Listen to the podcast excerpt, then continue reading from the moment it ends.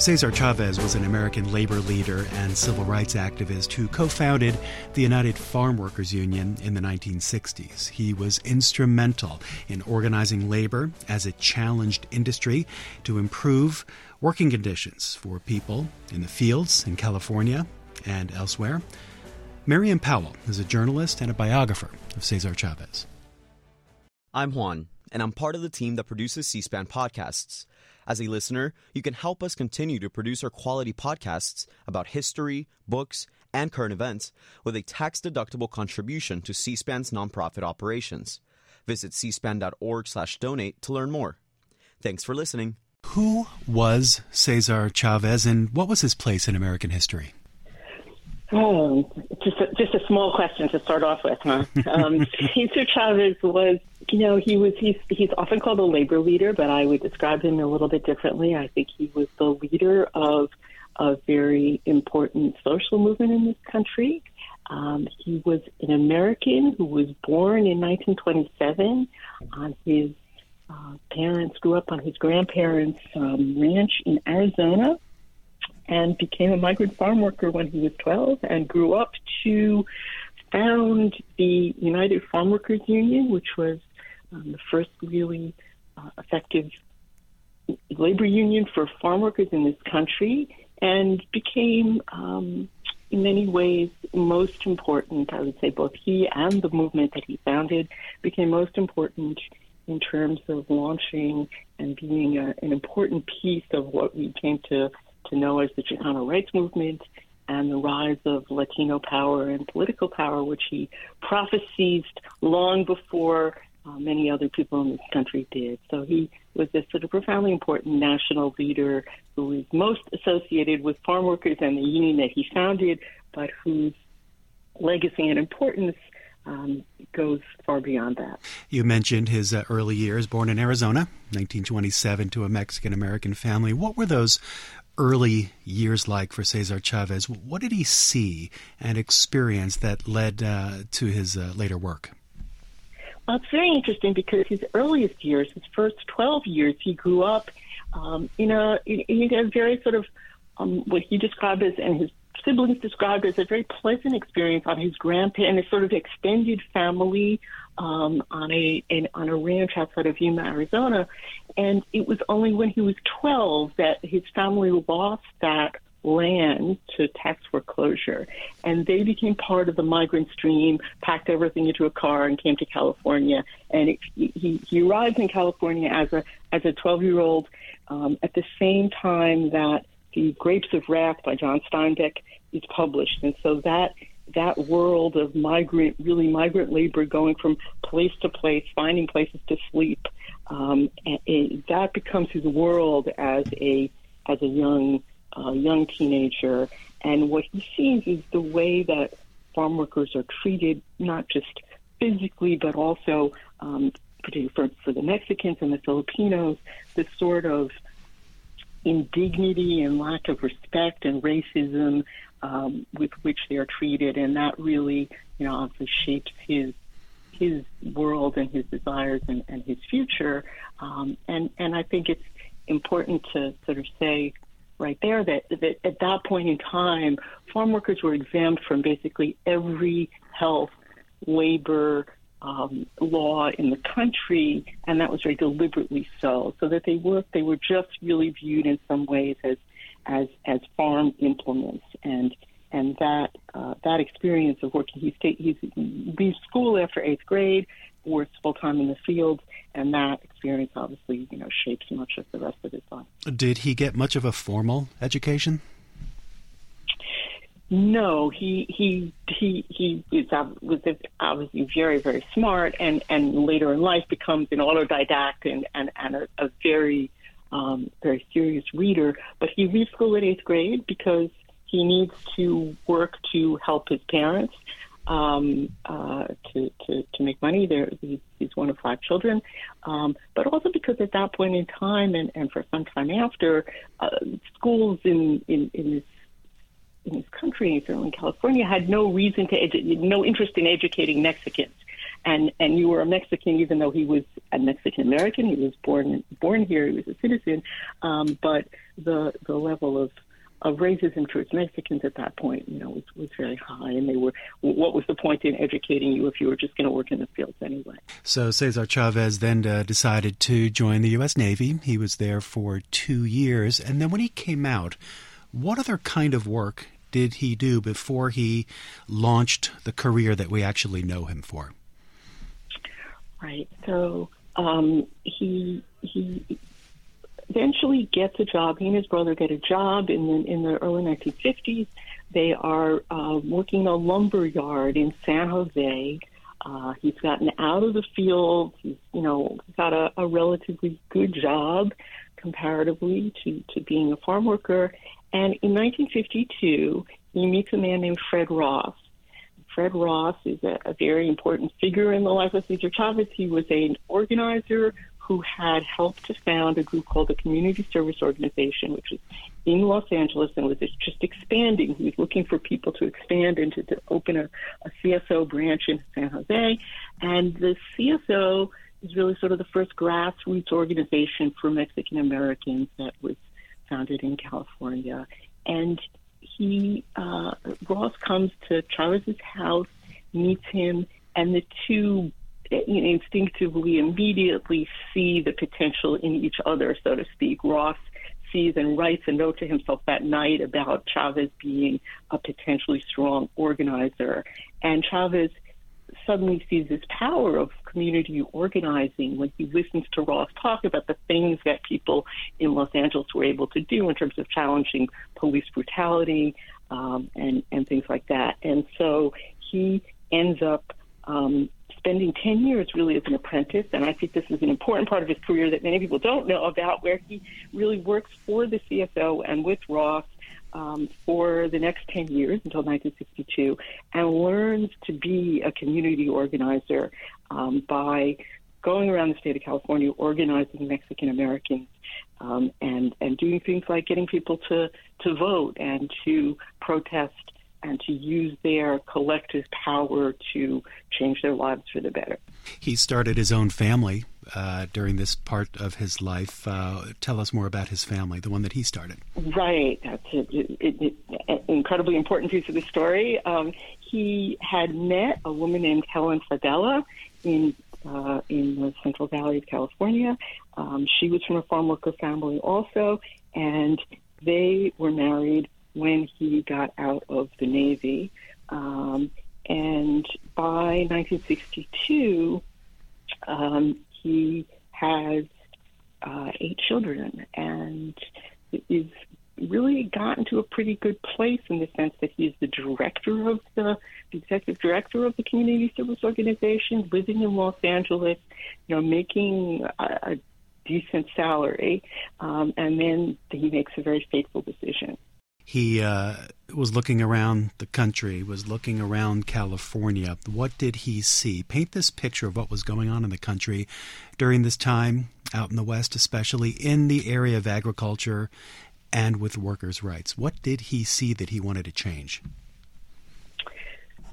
He, um, you know, this goes back to something I said earlier about the complete lack both of rights to protect farm workers and also, um, you know, the, the lack of respect. And it, it, it's, I think you can't say this enough that there, there, there, there, there were no bathrooms in the fields. There was no drinking water. Workers could be fired for, you know, for any, for any reason. There was no, no, no, no need to do to, to, to um, provide a cause. They could be made to work for so many hours that they really were, their bodies were um, you know, just racked with pain. And this, because of his own experience and because he also began to see, um, you know, how other organizations and labor unions were organizing, um, this prompts him to decide that um, what he really wants to do is try to organize a union for farm workers. Um, and this is such an audacious goal that he doesn't even tell people about it for a while because it's it's, it's so such a scary thing. It's exactly what I wanted to ask you uh, next. Tell us about how the UFW, the United Farm Workers, uh, was born and the many challenges that Cesar Chavez faced in getting it started.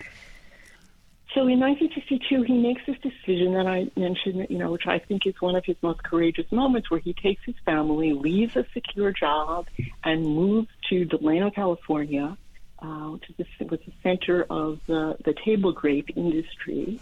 He moves to Delano because both he and Helen have family there, so he also knows that he will have some support as he tries to do this thing he wants to do. Um, and and he goes around and meets with small groups of farm workers all around the Central Valley and just says to them, using the model and the tools that he learned in the community service organization, doesn't tell them he's forming a union, says he's forming an organization, and they call it the Farm Worker Association. Um, and and that the idea is that people should be entitled to a decent wage and he also asks them if they would like a newspaper. And this is the, the, little cards that still exist that he handed out, where people filled out their information and their name and their their their contact information, and they had to say two answer two questions. What do you think you should be paid? What's a fair wage? And would you be interested in a newspaper to tell you the news of farm workers? And the idea that he had the vision that a newspaper for a group of, you know, largely uneducated, often monolingual uh, workers, you know, would be a vehicle to help organize them is, I think, a really good illustration of sort of his strategic brilliance. Uh, so he goes around, he makes these little groups, and between April and September of 1962, he has organized enough workers who are interested in this organization that they have the first convention in September of 1962 of what becomes the United Farm Workers. It's then called the Farm Worker Association. A little bit later, they changed the name to the National Farm Workers Association. And that's the beginning of what we know as the UFW.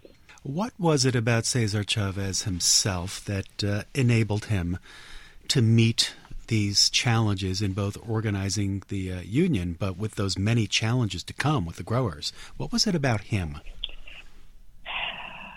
Um, you know, he used the term when he talked about himself, and he talked about some of his other colleagues and and and and, and uh, co-organizers.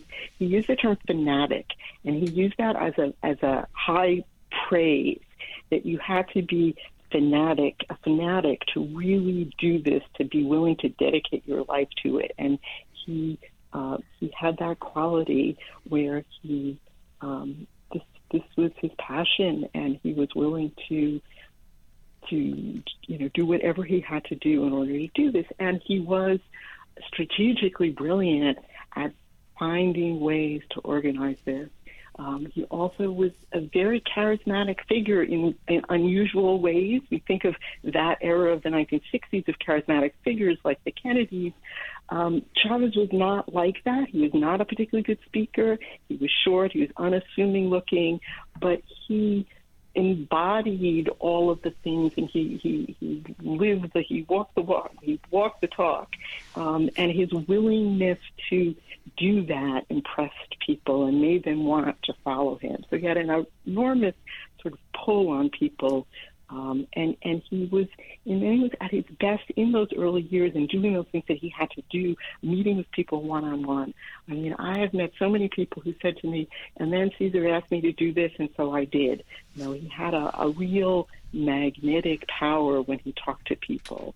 Um, and and then the, the last point I make on it is that he was able to show that what he was doing worked, and so he was able to slowly build and to take farm workers and convince them you know to the hope had to overcome fear right because the, the the the fears of doing something like joining a union when you have no rights and when you've been so beaten down and treated your your whole professional life um, that you have to make that leap of faith. And people believed in him. He was able to to bring them on board, and then he was able to figure out ways to deliver for people. Um, so, just one small example: when he was first organizing and getting people to pay their three fifty a month in dues to his organization, he knew he had to give them something in return, and so one of the first things he did was figure out a way to get people uh, a funeral policy insurance so that they would have money um, to bury their loved ones when they died. And by that was something that was not readily available to people. It was not in the day we before the days where there were GoFundmes, which is what people use now, right? So, um, so he was really shrewd about figuring out, you know, how to how to bring people together and showing them that even poor people collectively could have that kind of power. I've read that he was uh, also highly influenced by people like Gandhi and Martin Luther King Jr. What what did he see in those men? Yes, um, they were important role models for him, and Gandhi in particular. Uh, and he get into this later, but he did long fasts and marches and things that were modeled in some ways after after things that that, that those um, those leaders did as well.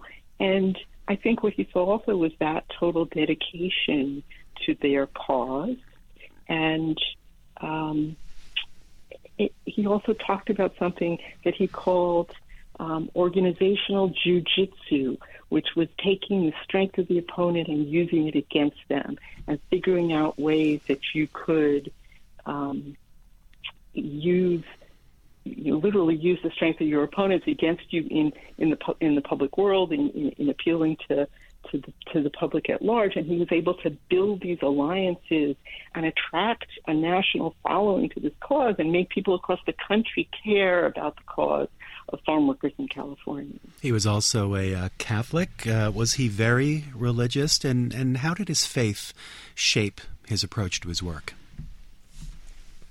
He was a Catholic, and his he talks about his mother being mother was an important force in his world and who was very spiritual. Um, he was a Catholic, and not only I mean he, he, he, his Catholicism obviously shaped him, and and and he um, he used it, but he also was able to use his religion and Catholicism to appeal to the uh, overwhelmingly Mexican Catholic uh, farm worker population, and by using sort of religion and in particular nonviolence um, as part of an, the movement's appeal, which brought which broadened its appeal and, and, and generated a lot of support from the religion, not only um, among the Mexican Catholic farm workers, but was a way to bring religious leaders from around the country and from different faiths together in support of the farm workers. So the religious community nationally becomes a very important force um, for the for the movement itself. Tell us more about that period where Chavez and the union finally got growers to the table to negotiate. How did that play out? So, as we said in 62, they formed the first Farm Worker Association. He was building slowly. He was not calling it a union because he didn't want to scare people. There was a small, largely Filipino uh, union at that point in time as well. And in 1965, the Filipino union went on strike in the grapes um, for higher wages. And the, the, quick version is essentially that the, the, the, that, the leader of that union, Larry Itliong, goes to Cesar Chavez and says, we need you to join us because if the Mexican workers cross the picket lines, you know, there's no strike. There are far more Mexicans uh, who are working in the fields than the Filipinos.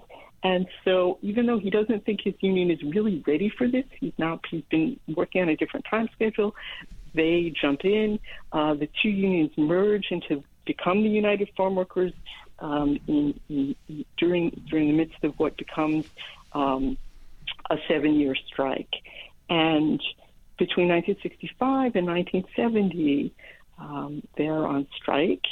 It becomes an important national and international story, and the way that the strike is really won is not in the field where they are outnumbered and it's very difficult to actually shut down the production of grapes but through what people may remember as the grape boycott. It was the first grape boycott, first of several.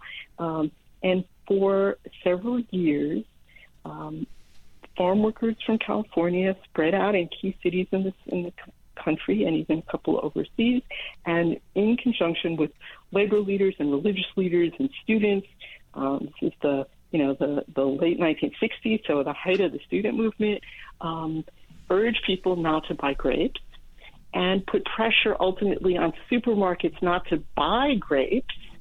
And eventually, uh, over the course of five years, by the summer of 1970, um, the pressure on growers to sort of end what has become a very chaotic situation for many of the supermarkets who have workers in their aisles and priests praying over grapes and people dumping grapes and you know all sorts of things that are are, are hurting their business.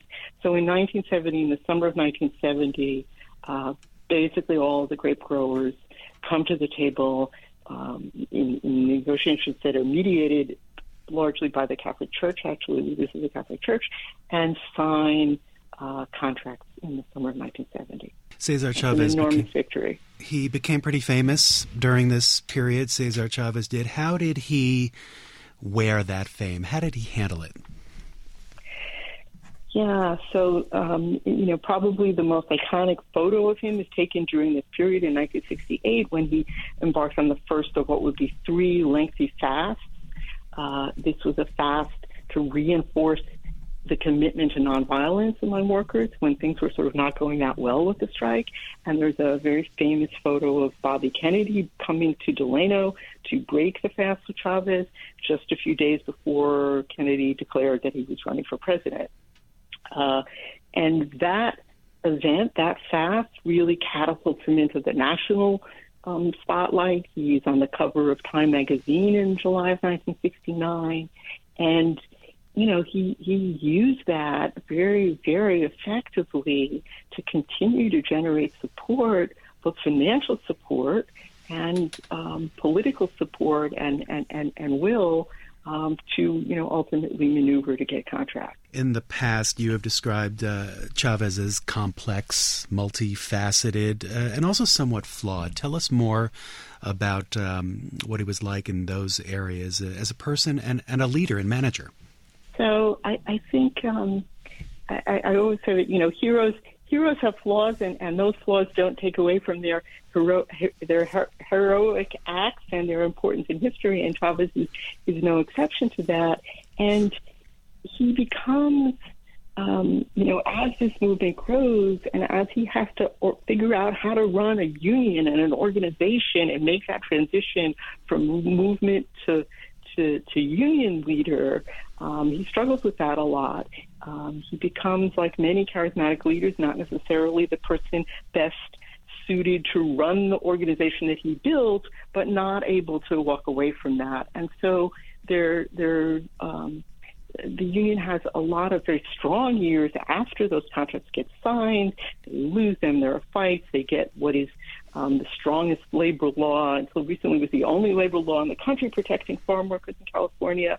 Uh, they win elections, and there's a lot that develops in that period in the 1970s uh, that are that are major victories for workers, and also um, he's building a generation of organizers and people who are are drawn, and lawyers and teachers and students who you know flock to Delano to be part of this very very exciting movement, um, and he struggles to maintain control of that. And he was a very controlling person, and um, is sort of this does not play to his strength in some ways. Um, and so things as as it becomes as the union becomes you know ironically as it becomes more successful and really gets to the point where it could be a, a, an ongoing, a much more traditional labor union. That is not what he wants. And there are tapes of this where there's sort of agonizing decisions, discussions among him and the executive board and its top leaders, where he talks about uh, the the choice that they have to make between being a, a, a movement and a union, and that for him the important part is the movement.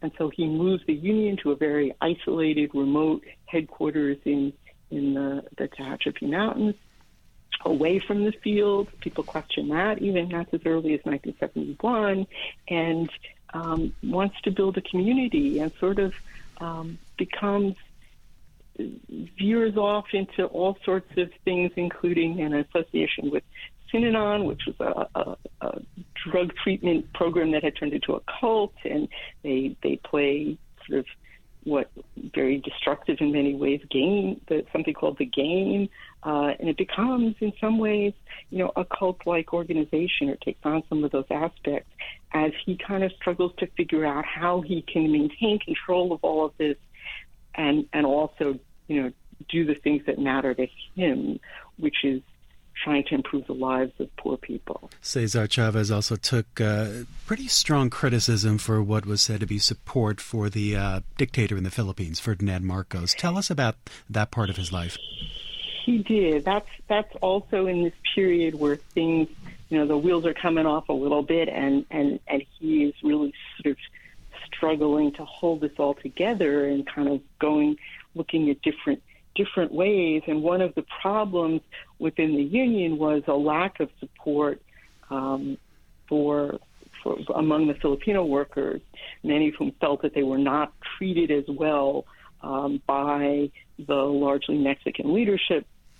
And so, in an effort to uh, you know, in a very misguided effort to generate support among the Filipinos, he goes to the Philippines in 1977 as a guest of Ferdinand Marcos, um, and even under attack later on from sort of doubles down when that is criticized by many, including a lot of the religious leaders who had been among his big, big supporters.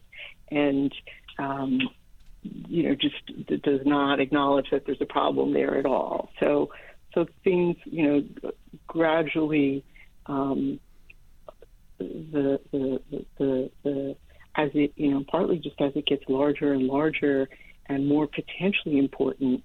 Um, because at the same time, I don't want to underestimate the point that, that the growers are fighting back and they don't want this union. And so, so there's, there are so many conflicting pressures on him at that point in time that, um, that, that a lot of fissures begin to, to emerge. I meant to ask you another question about uh, politics. Over the years, how did Cesar Chavez respond to those who suggested he was a communist or at least had communist sympathies?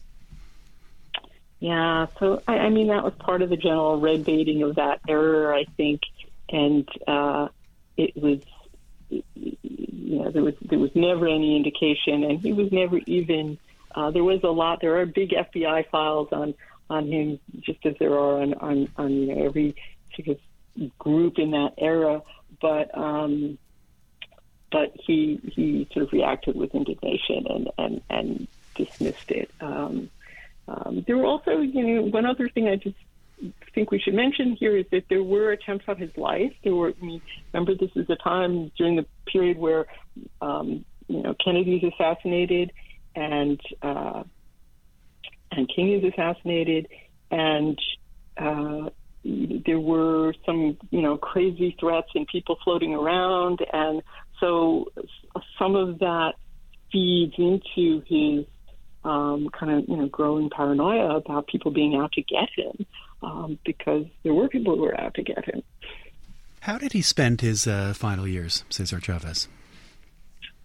Well, so the, the you know, I'd say that the the height we, we, we sort of glossed over this, but the, the, in the 70s, you know, the union really does um, become a very important force in California, particularly um, for workers and for workers' rights.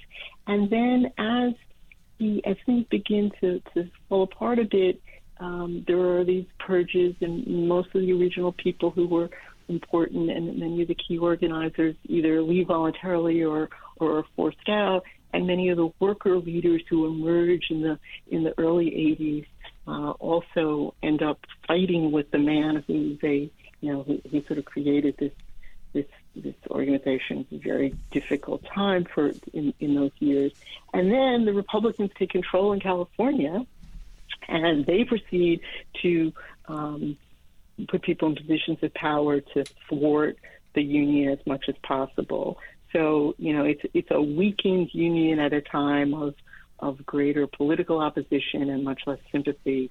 Uh, get into the 1990s and a lot of the, the anti-Mexican initiatives in California, and so he ends up, um, you know, sort of ironically being a, a very important national figure in those years and focusing on um, on what has become the, the growing Chicano movement. He travels around the country. He does a lot of speaking in the um, in the last years of his life, in the in the, in the late 80s and in the early 1990s. Um, and he says as early as 1984, he gives what is you know, one of his most famous speeches, the Commonwealth Club Address, in which he says it doesn't really matter. I mean, the union at that point had very few members, and he, in some way, sort of acknowledges that by saying and says, you know, it doesn't matter how many members we have now because what we have shown that the poorest people by banding together can take on the most powerful industry in California, you know, that is a lesson that is now being spread in the streets and in the cities and so on. And He's absolutely right about that. And then he further says, you know, in 25 years, the people running the cities in this state are going to look like me. Uh, and he was right about that too. Miriam Pawel is an author, a biographer of Cesar Chavez, author of the book titled The Crusades of Cesar Chavez. Uh, what about his legacy? When you look around the country today, draw that line between his life, his work, and, and what we see today. I think there are two important ways in which we see his legacy. You know, one is that there was a generation of leaders and organizers who got their start by working for the UFW, and those people uh, are in, in, in, in labor unions, in the environmental movement, in the educational world, all over the country. And they, in turn, have trained people, a whole another generation, in the techniques and, and, and the strategies that they learned from Cesar Chavez in terms of how to be an organizer and what that means and how to build power uh, among people who don't have it. And so, uh, you know, his legacy is multiplied by all of these people who got their start in that very, very heady time of the early years and the success and the early success of the UFW. So that's one important way in which we see his legacy. And then I think the, the second is exactly what, what he prophesied, which is that um, that Latino political power now is talked about, you know, in ways that um, that that he was one of the few people to to foresee and to and to, to, to prophesy back at a time when when they were very shut out of the political process. And um, and and now we see that that you know partly because of the work that he did in the movement and the, the way the Chicano movement adopted some of his goals and so forth that that, that has also grown into um, something that is a real force. California now. Alex Padilla is the um, the first Latino senator from California. Uh, took office a few years ago, um, and and that's just a, you know a small part of of a growing um, political force. Miriam Pawel, thank you very much for your time. My pleasure. Thank you.